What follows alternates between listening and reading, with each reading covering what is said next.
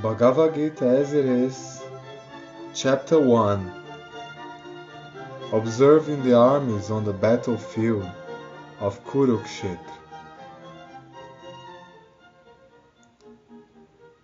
Dhritarashtra said, O Sanjay, after my sons and the sons of Pandu assemble in the place of pilgrimage of Kurukshetra, desiring to fight, what did they do? Sanjaya speak. O king, after looking over the army arranged in military formation by the sons of Pandu, King Duryodhan went to his teacher and spoke the following words. Acharya, O my teacher, behold the great army of the sons of Pandu, so expertly arranged by your intelligent disciple, the son of Drupad. Here in this army are many heroic bowmen equal in fighting to Bhima and Arjun, great fighters like Yuyudhan, Virat, and Drupad. There are mighty Utamanyu, the very powerful Uttamoja, the son of Subhadra and the sons of Draupadi. All these warriors are great chariot fighters. But for your information, O best of the Brahmans, let me tell you about the captains who are specially qualified to lead my army. There are personalities like you, Bhishma, Karna, Kripa, Ashvatam, Vikarna, and the son of Somadatta called Bhurishrava, who are always victorious in battle. There are many other heroes who are prepared to lay down their lives for my sake.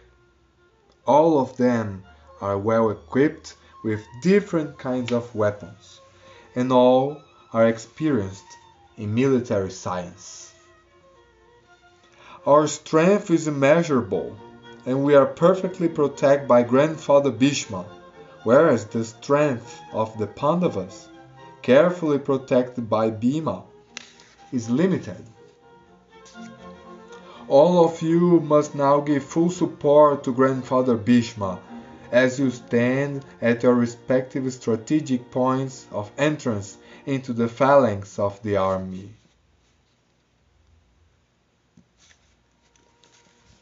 Then Bhishma, the great valiant grandson of the Kuru dynasty, the grandfather of the fighters, blew his conch shell very loudly, making a sound like the roar of a lion, giving Duryodhan joy.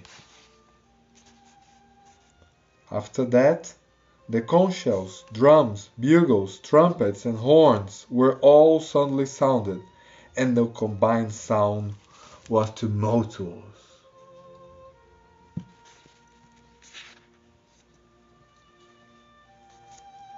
On the other side, both Lord Krishna and Arjun, stationed on a great chariot drawn by white horses, sounded their transcendental conch shells. Lord Krishna blew his conch shell, called Panchajanya. Arjuna blew his, the Devadatta, and Bhima, the voracious eater and performer of Herculean tasks, blew his terrific conch shell, called Paundra. King Yudhishthira, the son of Kunti, blew his conch shell, the Ananta Vijaya, and Nakula and Sahadev blew the Sugosha and Manipushpaka. The great archer, the king of Kashi, the great fighter Shikandi, Drishtadyumn, Virat, the unconquerable Satyaki, Drupa, the sons of Draupadi, and the others, O king, such as the mighty armed son of Subhadra, all blew their respective conch shells. The blowing of these different conch shells became uproarious, vibrating both in the sky and on the earth. It shattered the hearts of the sons of Dhritarashtra. At that time, Arjun, the son of Pandu, seated in the chariot bearing the flag marked with Hanuman, took up his bow and prepared to shoot his arrows. O king, after looking at the sons of Dhritarashtra drawn in military array, Arjun then spoke to Lord Krishna these words. Arjuna said, O infallible one, please draw my chariot between the two armies so that I may see those present here who desire to fight, and with whom I must contend in the great trial of arms. Let me see those who have come here to fight, wishing to please the evil-minded son of Dhritarashtra. Sanjaya said,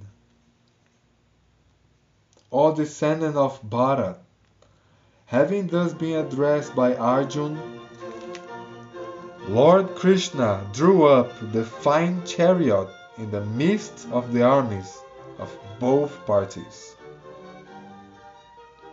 In the presence of Bhishma, Drona, and all the other chieftains of the world, the Lord said, Just behold, Parth, all the Kurus assemble here. There Arjun could see, within the midst of the armies of both parties, his fathers, grandfathers, teachers, maternal uncles, brothers, sons, grandsons, friends, and also his fathers in law and well wishers. When the son of Kunti, Arjun, saw all these different grades of friends and relatives, he became overwhelmed with compassion and spoke thus.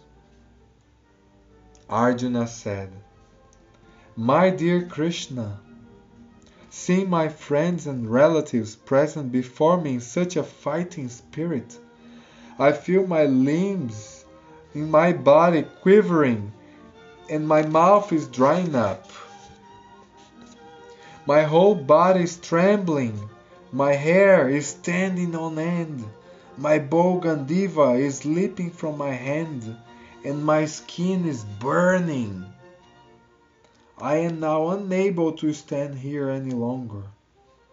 I am forgetting myself and my mind is reeling. I see only causes of disaster in this war, O Krishna, killer of the Keshi demon. I do not see how any good can come from killing my own kinsmen in this battle, nor can I, my dear Krishna, desire any subsequent victory, kingdom, or happiness. O Govinda, of what avail to us are a kingdom, happiness, or even life itself, when all those for whom we may desire them are now arrayed on this battlefield?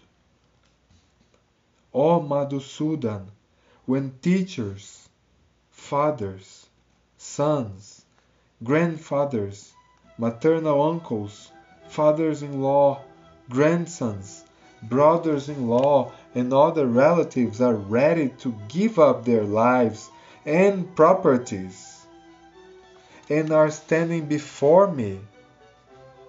Why should I wish to kill them, even though they might otherwise kill me? O maintainer of all living entities, I'm not prepared to fight with them, even in exchange for the three worlds, let alone this earth. What pleasure will we derive from killing the sons of Dhritarashtra? Sin will overcome us if we slay such aggressors. Therefore, it's not proper for us to kill the sons of Dhritarashtra and our friends. What should we gain, O Krishna, husband of the goddess of fortune, and how could we be happy by killing our own kinsmen. O Janardhan, although these men, their hearts overtaken by greed, see no fault in killing one's family or quarreling with friends, why should we, who can see the crime in destroying a family, engage in these acts of sin? With the destruction of the dynasty, the eternal family tradition is vanquished, and thus the rest of the family becomes involved in irreligion. When irreligion is prominent in the family, O Krishna, the women of the family become polluted, and from the degradation of womanhood, O descendant of Vrishni, comes unwanted progeny. An increase of unwanted population certainly causes hellish life both for the family and for those who destroy the family tradition. The ancestors of such corrupt families fall down because the performance for offering them food and water are entirely stopped. by the evil deeds of those who destroy the family tradition and thus give rise to unwanted children. All kinds of community projects and family welfare activities are devastated. O Krishna, maintainer of the people, I've heard by disciplic succession that those family traditions are destroyed dwell always in hell. Alas, how strange it is that we are preparing to commit greatly sinful acts. Driven by the desire to enjoy royal happiness, we are intent on killing our own kinsmen. Better for me if the sons of Dhritarashtra, weapons in hand, were to kill me unarmed and unresisting on the battlefield. Sanjaya said. Arjun, having thus spoken on the battlefield, cast aside his bow and arrows and sat down on the chariot, his mind overwhelmed with grief.